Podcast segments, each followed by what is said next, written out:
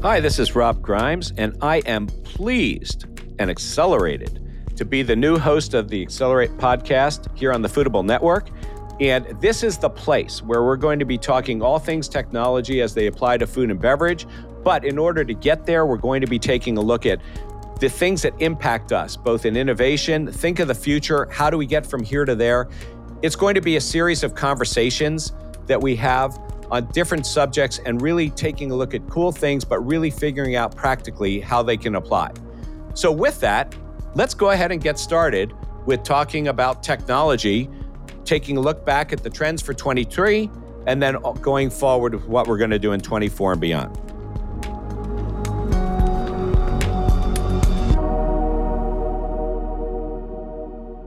I am really, really, really pleased to accelerate your day. Uh, we're going to be talking about all kinds of things technology. Uh, it's something that I'm very passionate about. I know all you listeners are passionate about this as well. But the key here is to have fun, to explore some things that maybe are thought provoking and not what we normally think about, uh, to go some places, but also for you to participate and provide your ideas as well. And we'll talk about that in a little bit. But to kick this off, I want to just go back about uh, three weeks ago at the end of the year when Paul uh, asked me to be his guest uh, on Accelerate and talk about food trends for 2023 and the food and service tech trends. And, you know, we talked about a number of different subjects. I just want to remind you of them because they are going to, in fact, be the baseline for what we're going to talk about today. So, Paul and I talked about a number of different things, including artificial intelligence, actually, quite a while. Uh, we talked about big data, I think that might have been my term, and then we may have been using uh, the new terms uh, for using data. Uh, we had some discussion about the autonomous vehicles, artificial intelligence. We uh, clearly had a discussion about Web3, and we talked a little bit about some of the uh, Starbucks initiatives out there. And then who's going to do well in 2023? Who are the thought leaders uh, in our industry as it comes to tech?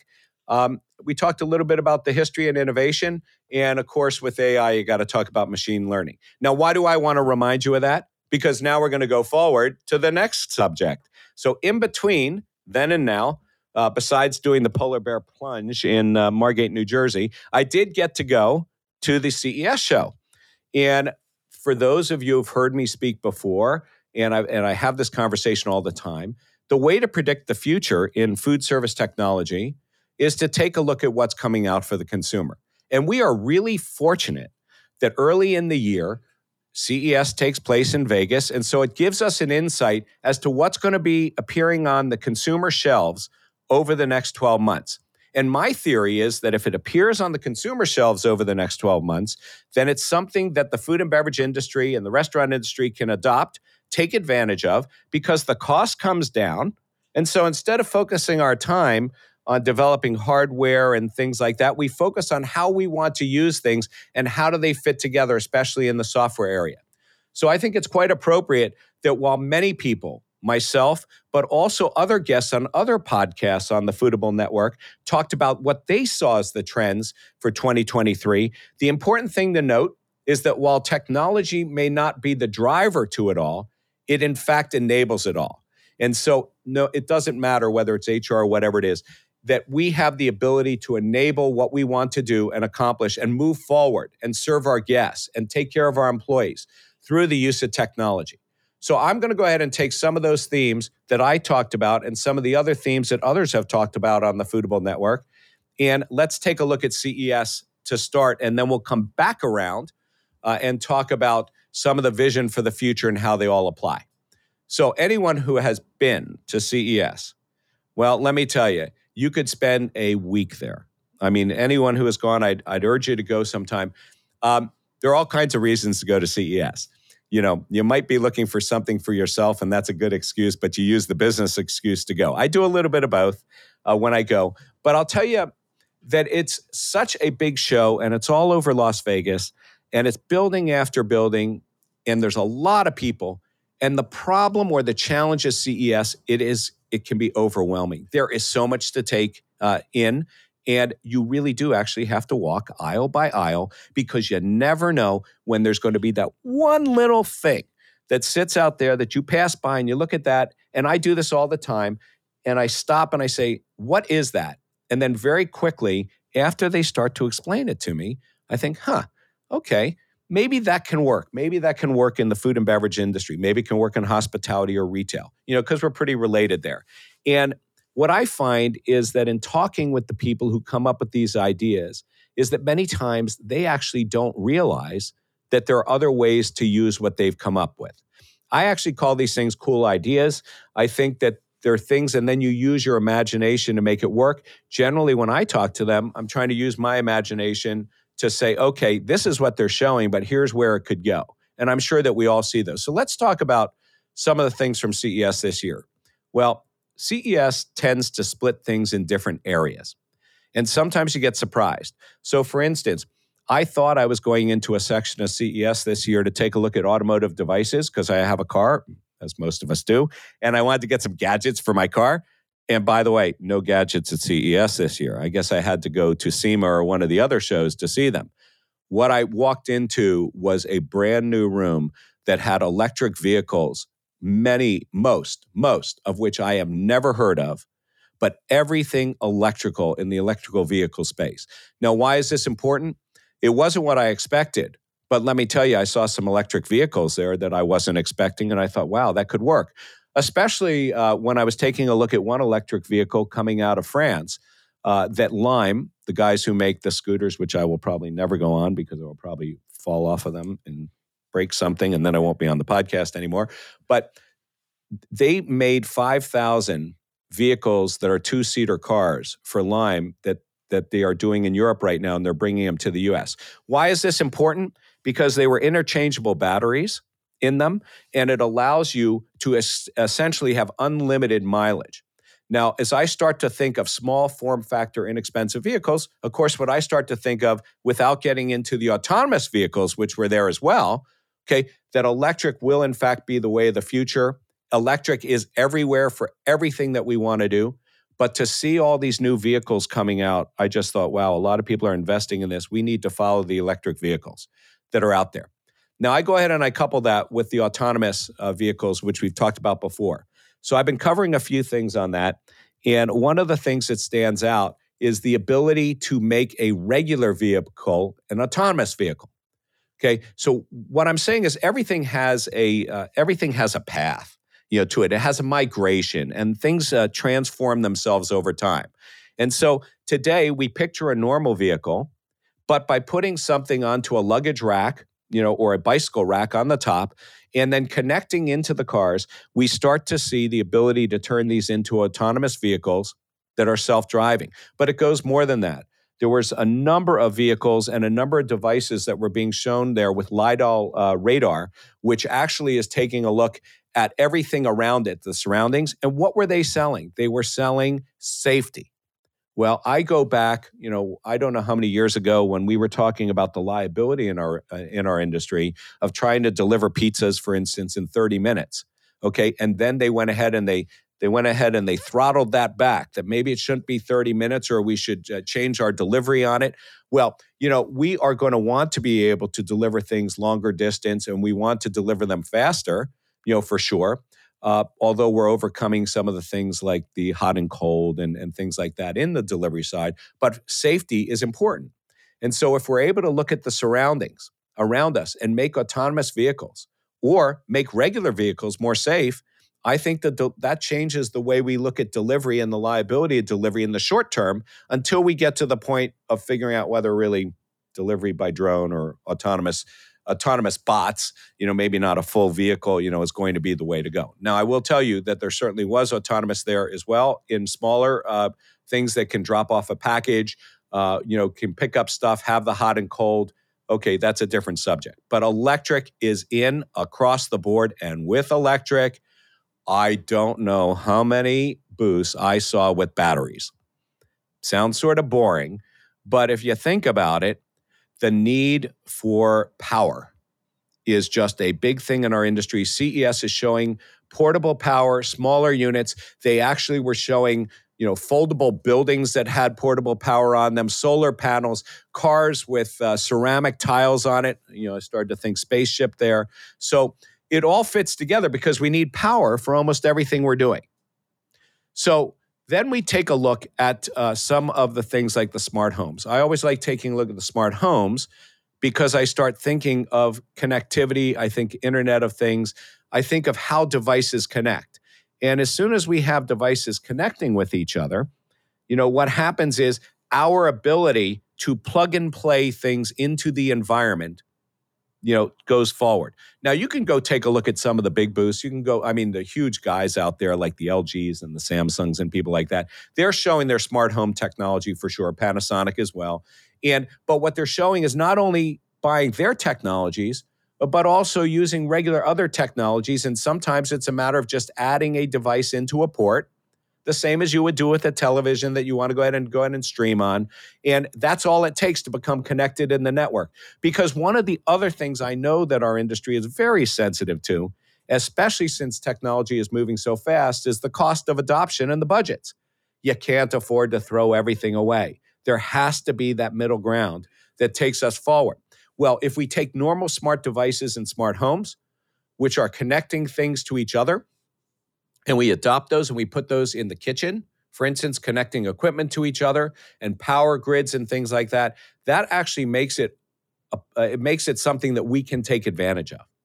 Now along with that there were some other interesting things that went with the smart home because they have to communicate. So we're not just talking about you know the high speed access and communication uh, you know throughout the house and and networks and things like that. Actually one of the more interesting things i saw was electric power provided wirelessly from the ceiling.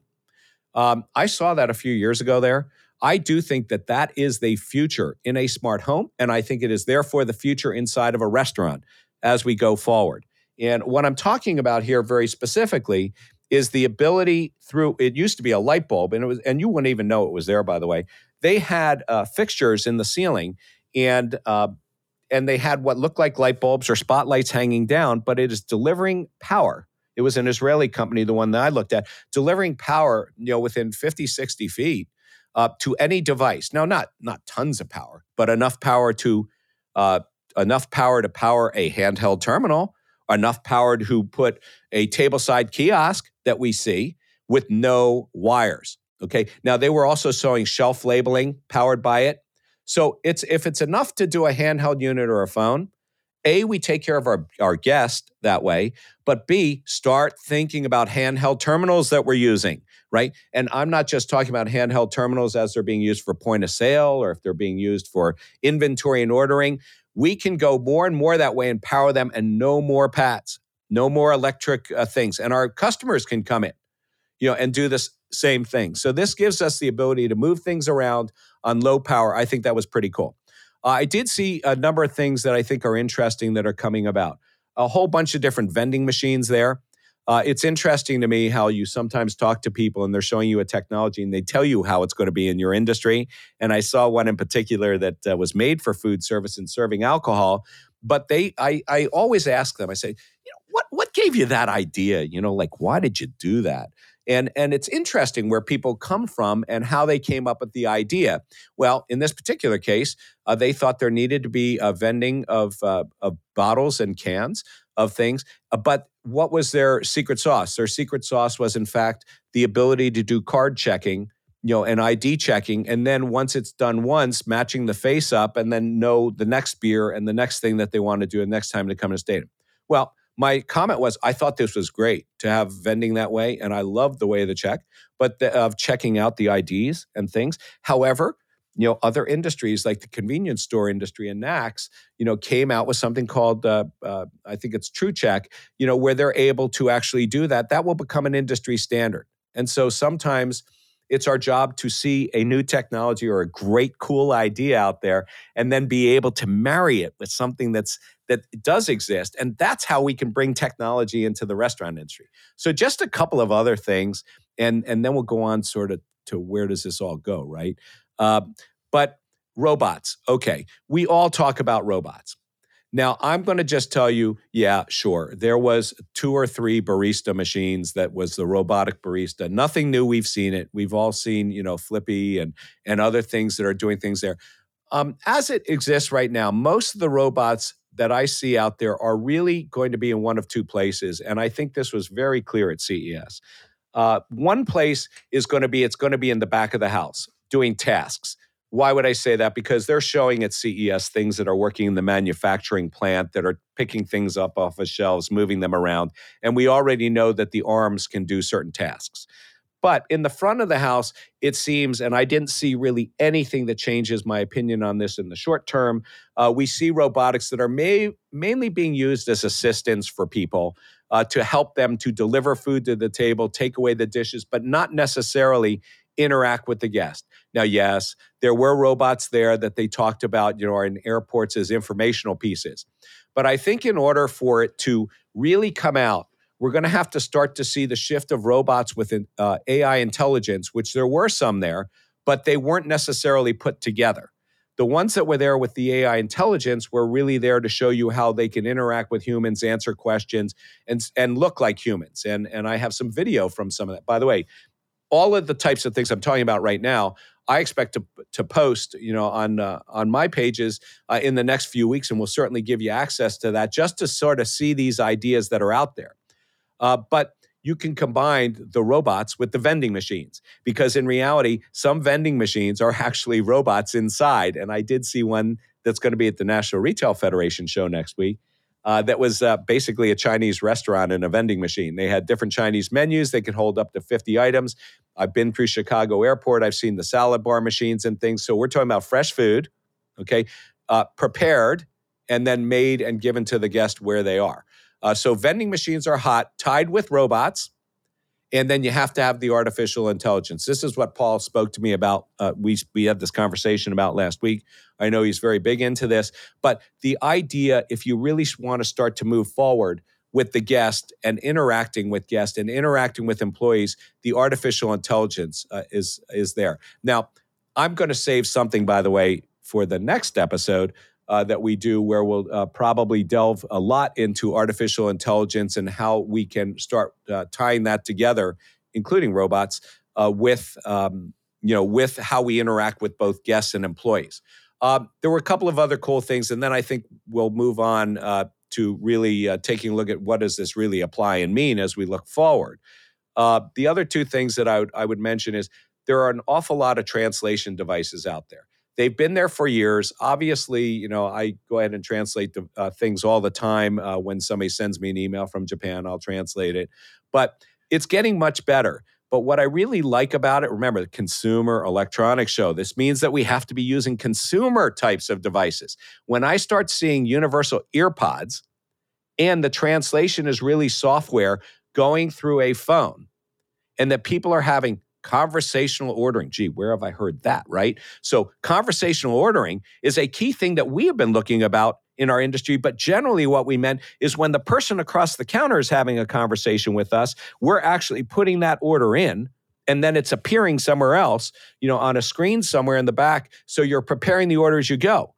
Well, when I start seeing translation devices, and usually they have at least 37 different languages. I don't know why 37. Maybe this is like Baskin and Robbins or something like that that has I don't know how many flavors they have. I'm sure somebody's going to write me a note. Tell me how many flavors there are in Baskin Robbins. But anyway, there seem to be these 37 languages that everybody seems to do. So it must be a universal base. Uh, and what I see is conversational, which means smooth translation as you are speaking. And I absolutely think that's going to get embedded in the drive through. It's going to be in your cars for the ordering. We're back to the automobiles. Um, you know, and it also is going to allow us, because in our industry, somebody was telling me the other day that there are at least 15 to 20 main uh, main uh, groups of people that are working in our industry today from places we may not have thought about before with all kinds of language skills. And this translation piece in an earbud that is not seen is going to be the game changer uh, for us until we get to the point where we just have that chip embedded in our head or something like that. Uh, but that's going to be the game changer uh, for us to work with employees that come from different backgrounds and um, and uh, and have them work in our industry and and also for guests, of course, as well. So I want to just take a breath for a moment and just uh, before we go on to the next piece, which really uh, talks about how do we look at the future and apply these things that are there, I just want to remind you that you should you know subscribe obviously and you should send us a note at accelerate at uh, foodabletv.com you know because we want to know uh, what you think you know and what you're hearing uh, out there. You also can uh, write to me if you want at uh, coolideas at uh, robertgrimes.com because I want to hear what's going on. I don't have the ideas. I just get out there and see things just like all of you do. And so we need to do that. So let's go ahead and uh, take a look at really the next piece that sort of ties this together. And so remember, we've started first with taking a look at the trends, which were being predicted in December by myself and other people and with technology as a core backbone. We then get to go to CES and say, how do we marry this up or make some of these trends more of a reality, make them financially uh, available uh, to us uh, and, and in commodity, uh, so we're not actually fighting to get things developed. So we look at CES. And then we're going to spend the rest of our year you know, figuring out how to uh, put those things in. And there are a lot of really smart people, a lot of smart uh, smart operators and smart suppliers that are going to put that together for us. So, where we're going to go forward uh, with this podcast uh, into the future to accelerate your growth and accelerate how technology goes, which is fast enough as it is, maybe too fast, but it's going to get faster, is to really think about the future. Now, this is something that I have been uh, talking about for the last three to four months. I did have my mind changed on how I viewed the future uh, on a trip to Israel uh, over Labor Day weekend last year. And it was because of a debate. And any cool idea or any thought of the future is a debate. It's a conversation. It's a heated conversation when there's people in the restaurant industry for sure. And I've had a number of those. And I want to just sort of throw out some themes that we need to be thinking about as we go forward because sometimes it is hard to really put it together and think about the future. And the reason why we started with the trends for this year is because that's something you can touch and feel. And then CES is something you can touch and feel for the next two to three years, right? Because not everything's released at the beginning of the year. So it'll take some time to come out and then it's got to be adopted for our industry by some really smart people. But you got to keep the end in mind. You got to think about where you're going to be. So I would look at the future and let's say the next 30 years is that there's going to be a number of areas where things need to evolve.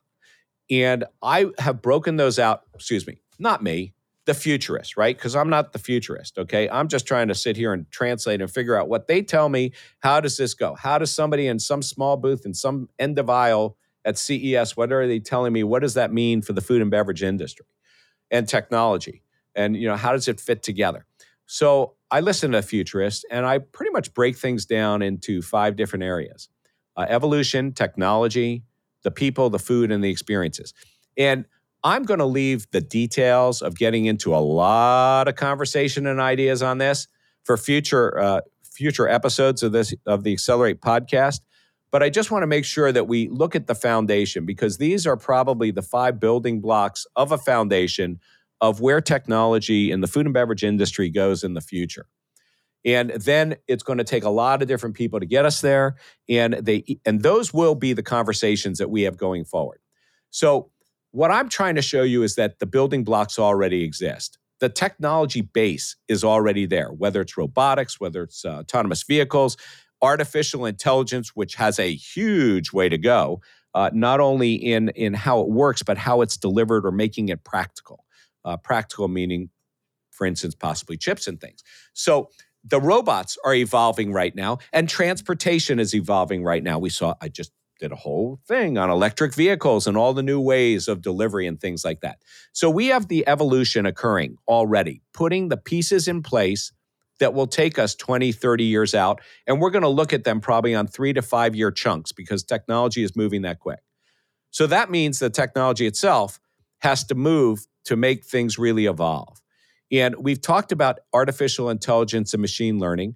Clearly, that's out there. We're starting to see it in many of the applications behind the scenes that are offered to the industry, uh, but many of the applications behind the scenes that were offered to the consumer. And the theory again is the consumer gets it, they're going to ask us for it. So we need to be prepared. The good news is is that if the consumer asks for it, it's a lot easier to put it in and and make it work for us and they give us the ideas, either the consumer or other industries. I think we're going to see a lot in the way of chips. I did see a lot of things in chips uh, at CES. Even you know that wireless home with the light bulbs up above your head. They showed me how you can take a regular uh, device and make it wireless charging and there were some things that wireless charging pads, and all it was was a sticker that you could put on. it. As a matter of fact, there was a booth that was showing how you'd be able to print these stickers at a cost of seven or eight cents a piece and apply them, and they'd be able to be batteries, number one, which was very interesting to me, um, but also they'd be able to be communication devices to connect into the network. So as soon as we start focusing on the technology itself, we get the chips that are out there and we get the add on devices. But what it really does is we can go ahead and throw around that term, you know, Internet of Things and, and everything's connected. We can, we can throw that around, you know, all day long. But in reality, it really has to be a neural network. It has to be, you know, neural network might in fact think about people communicating with each other, which I do believe is going to happen. We're not talking about, you know, uh, telepathically. I think that long term that will happen because we will have chips inside and we will be able to connect to the network around us, right? Which is everywhere. And then we can share information. But in the short term, um, I do believe that we have to connect with each other because artificial intelligence uh, and, uh, and uh, machine learning actually needs to be delivered somehow. And it's going to be delivered in intuitive shared knowledge. And that knowledge has to be delivered to us right to our brain. Now, it may start on a wristwatch, it may start in a pair of glasses I'm still not wearing, you know, those glasses until they until I don't look like I'm wearing the glasses, right? But by the time I'm ready to wear those glasses, by the way, it's going to be in a contact lens and it doesn't matter anyway. So uh, anyway, I need to deliver it to myself somehow, being connected with the network, and I think that's where the technology is going to connect the things and share the knowledge, and that's where we put these things together. So that brings us to the people, and I know there are tons of discussions going on about robots and replacing people. I have never looked at robots as replacing people. I see them as helping us. Now, long term, do I think that they will replace us? No, I don't think they'll replace us, but I think that they're going to change the way we do business. But if you think about it, the whole hospitality industry and the restaurant industry is going to change because we are going to start getting to the point where we are essentially creating the restaurant in our house. And I'm not talking about delivery to our house, I'm actually talking about preparing in our house and then uh, gathering and eating. But that will be for another subject. Uh, so I think that people will evolve as well. They will have the collective uh, memory access. Um, we are focused on wellness. And, and as we focus on that, I can tell you the food tech areas of CES had a lot of things that had to do with wellness uh, people coming up with things for athletes. Uh, when you put something in the pan, you're not following the recipe. Oh, you're supposed to be on this diet. And it knows what you have put in. Uh, as somebody uh, said to me, there are really three things to uh, cooking with technology there's the uh, temperature, there's the time, and there's the ingredients. And they're tying this all together so that they can do that. Um, that's going to bring us to the food. I'm going to tell you the food absolutely will change. I saw the 3D printers there. 3D printers are not new. 3D printing for food is interesting. But in order to get to really high volume uh, vending machines or on demand delivery, the food is changing.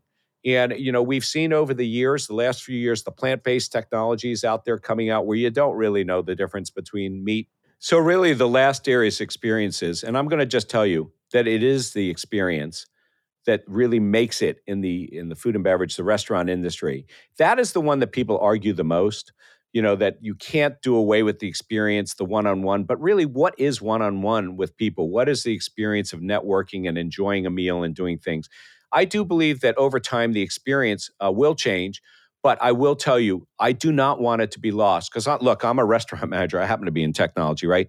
what really is experience on one side for the guest, but it's culture on the other side for us. For the operator, it is about their culture. It is how we compete. It's what makes us. We cannot lose the culture as we deliver the experience in other places. And whether we deliver that experience as holograms and we're doing 3D printing of food somewhere and it probably won't be 3D printing, or it's even out of this world somewhere else, we have to create the experience. We have to capture the culture. We need to solve the food because people have an expectation for what we do. So these five areas uh, that I gave you of the evolution, the technology, the people, the food, and the experiences are really what ties us together for the future. So it has been a pleasure to uh, speak with you today and start what I hope will be a very long conversation in food and beverage technology, generating cool ideas. uh, and all kinds of things that will take our industry forward in the future, both for those who operate as well as uh, those who are our guests. Uh, to that end, uh, if you have any ideas, uh, you can go ahead and email them directly to me at coolideas at robertgrimes.com. And uh, that's where just share whatever you see, send a link, whatever it is, because I'm interested. It may make it here, or it'll just be a great conversation that we have. But there's a lot of cool stuff out there, and we're all out there together on that one. If you have any comments or questions for the show, uh, please send them to accelerate at foodabletv.com. And then lastly, this show is brought to you by the IFBTA, the International Food and Beverage Technology Association, who is the industry's voice for technology, providing thought leadership as a single impartial resource for all things food and beverage. And of course, they're doing that both in person and through virtual communities, chapters, events, and networking. And then they provide a lot of education an all encompassing directory of information. The bottom line is the IFBTA is your place to gather, learn, and share, and Accelerate is your place to really have the conversations about technology and those things that accelerate the food and beverage industry. I'm Rob Grimes. Thank you very much for joining us today, and I'll look forward to continuing the conversation with you over the weeks to come.